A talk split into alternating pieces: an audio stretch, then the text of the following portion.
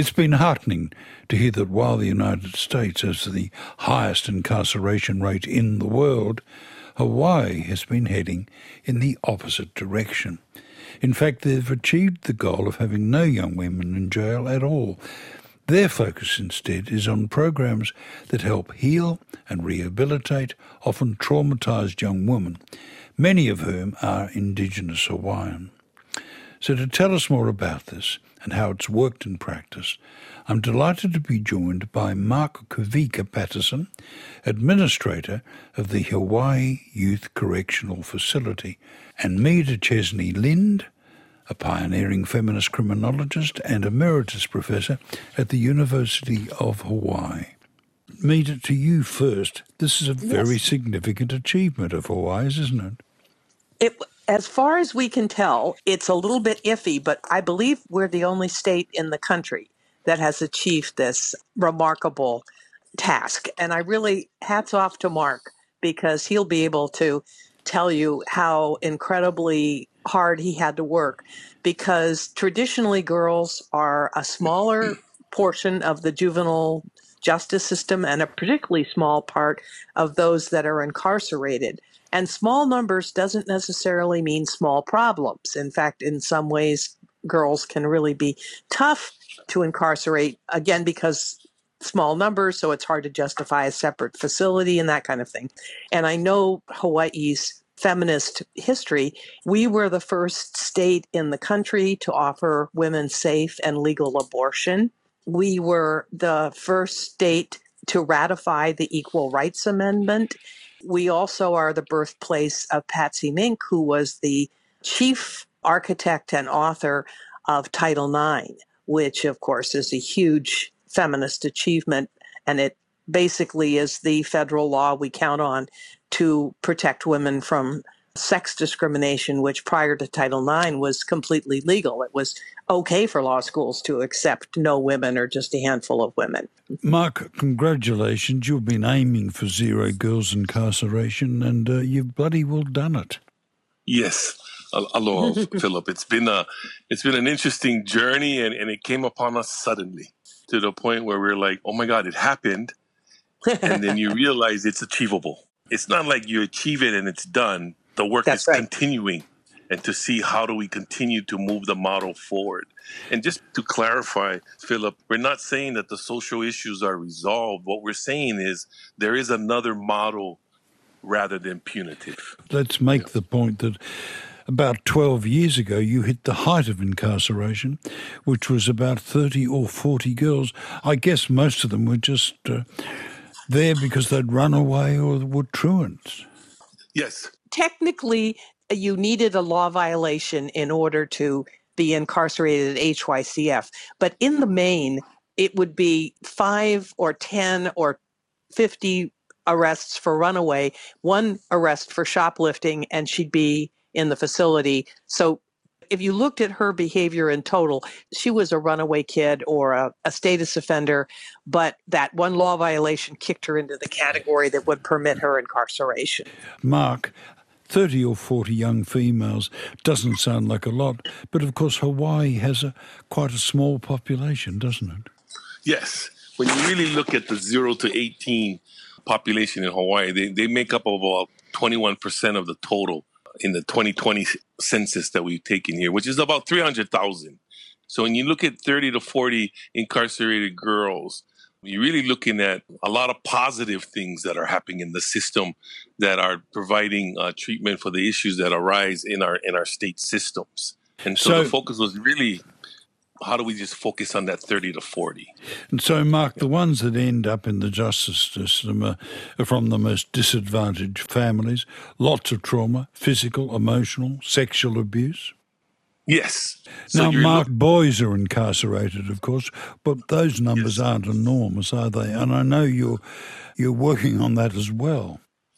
Yes, the boys traditionally, and there's more boys in the system in Hawaii than there are girls but their numbers have decreased significantly as well from 12 mm-hmm. years ago. Today we're at 16 boys wow. incarcerated. Wow. Back to you, Meda. This move to get girls out can be traced back to a rather magical occasion. You're giving a talk, and a particular judge is in your audience.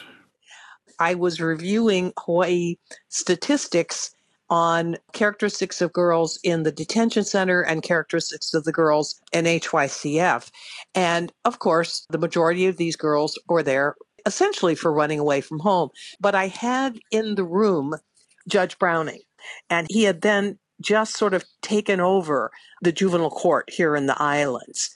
And he certainly was, I think, a little chagrined to hear me say that, you know, here we were really an outlier with the rest of the country trying to get status offenders out of the juvenile justice system or runaways, if you will. And here's Hawaii with loads of them in the detention center and loads of them at HYCF. And so Judge Browning really undertook to do a major, uh, he turned the juvenile court around, I think, in major ways. And that leadership, along with Mark being at HYCF, means Judge Browning really reinvented juvenile justice and brought in national experts to help the state see how costly, especially incarceration, was to the state. He's an absolutely heroic figure and obviously highly regarded because he, he goes on to become head of the overall judiciary. Yeah, he's a real leader and we've been without that. We, we needed someone in courts because for years, I mean, I'm g- going back to several of uh, previous heads of HYCF, including I'll go back to my my good friend who's no longer with us, uh, Wayne Matsuo. In Wayne's dream was to depopulate HYCF and particularly girls and boys. That was his goal. That was why he built as small a facility as he did. And you know, he was just subverted by the family court judges who really wanted to lock kids up and uh, saw him as being a problem because he wasn't an enthusiastic uh, partner with them in, in that um, activity. Of course, so, some of the judges put kids in the slam of, with, in a sense, good intentions. They saw it as a safer place for them. Yes, and and that was the discussion really with the judiciary in my tenure here is because a lot of the girls were coming to me for their their own safety mm-hmm. because they would be absconding, they would be running away, and, and normally they run away back into things that would be harmful their safety. So the judges would bring them and say, "Mark, we want you to hold her for her safety," and I would right. say, "We're designed for public safety. We're not designed for her." And the punitive model mm-hmm. is for is designed for public safety and not for the individual safety. So, what does individual safety residential look like? Rather than seeing kids criminalised for their homelessness, you, Mark, emptied a cottage, unlocked the doors, and said, Stay here. Yes. And and that was the whole idea. Everybody was thinking, oh, Warden Patterson just wants to, you know, work himself out of a job. I said, no, I want to change the model. Yeah. Meet Mark, in a sense, is sort of a probation officer on an unprecedented yeah. scale, isn't he? Right. Well, I, you know, I think for years, as Mark said so eloquently, our juvenile justice system has really, even though they were talking about kids' safety, they were really embracing a punitive model. And the problem was our youth facilities have not been safe spaces for kids. We've had mm-hmm. scandal after scandal, especially with reference to the girls, you know, sexual assaults of the girls, real serious problems. So the idea, while it, you know, sometimes sounds appealing in, in polite circles to talk about we're holding her for our own safety, the reality across the country in terms of training schools and youth facilities is that they are not safe places for kids typically. It's very hard to keep them safe, as Mark can tell you, because that's his job now. And so, really, what we need to do is find kids safe places to be that are not prisons. And, you know, that's what Mark's achieved. He's gotten youth serving agencies to put together programs and settings for the kids that can't stay with their families for and usually they can't stay with their families for the the reasons that you've already enumerated they're victims of physical abuse they're victims of sexual abuse at the hands of their family members unfortunately so they can't go home we need to have another place for them, and we need it to be a safe place, but we don't need to have it be a locked environment. Before we go back to Mark, uh, Meda, you make the point that uh, homelessness leads to offending, often necessitates oh, yeah. offending, doesn't it? Well, you know, I've talked about this in things I've written called criminalizing girls' survival strategies because what happens is, like runaway slaves, and girls were criminalized for running away from abusive and damaging home lives. And so now they're on the streets, and as unfortunately, as as Mark mentioned, the streets are not particularly safe places for girls, but neither are their homes. So we needed a well, we needed many settings, but again, because girls have been forgotten in a juvenile justice system that was really focused on boys and also focused appropriately on public safety, girls just sort of got shoved to the side and would spend long chunks of time sitting in, in cells waiting for placement. Um, so, in very damaging and stigmatizing environments. So that's been the pattern. Before I before decades. I return to Mark, I wanted to make the point that if you're homeless, you often have to steal food. Suddenly, oh, yes. suddenly oh, you're yeah. a criminal. Well, that's how you get the shoplifting arrests. They're stealing food. You know, there are youth outreach programs that are in certain of our neighborhoods. We have thousands of kids that are still until very recently being arrested for running away from home. And you can't go to school if you're on the streets. You know, there's nobody to feed you, so you have to worry about that. And that's where the kids start getting into dangerous circumstances and start committing minor offenses like shoplifting, but also involved maybe in juvenile prostitution to get money so that they can survive. Your guiding principle is a therapeutic approach, isn't it, instead of punitive? Yes, that has been um, the foundation of my leadership, you know, for the last 20 years of my career. And I'm, I'm going to give you an example of therapeutic. Uh, when we were able to close the girls' cottage because our numbers were so low four or five years ago, we opened a therapeutic uh, program that was used as an assessment center for victims of sex trafficking, minors when we went therapeutic, we we we pushed hard that it wasn't going to be a secured facility. It was going to be unsecured, which means it wasn't going to be like a prison. Yeah, so we changed our cells to rooms. We took all the metal doors off. We put wooden mm. doors, and the girls could leave if they wanted to, but nobody can go get in because it was locked from the outside. So a lot of people were saying, "Well, they're going to run away." And so what we found out in the in the first year, in the first 24 to 48 hours, 90% of the girls did walk away. Mm. And those were planned walkaways. They had safety plans in place. They were given money. They were given contact information and, and all of that. What we didn't realize is that within the next two weeks, 80% of them returned on their own. And the evidence based practice is going to tell you when they have choice, you're going to see more success in the treatment or in, in, in the, the fact that they weren't being held there against their will they wanted to stay, they're going to come back and they're going to stay. And many of them came back and would continue to come back whenever they needed help. Mark, one yeah. of the, the things that made the problems more complex is that many of the trouble kids are not from the main island, are they? You know, we, we have the statewide issues that the girls are going through that is common.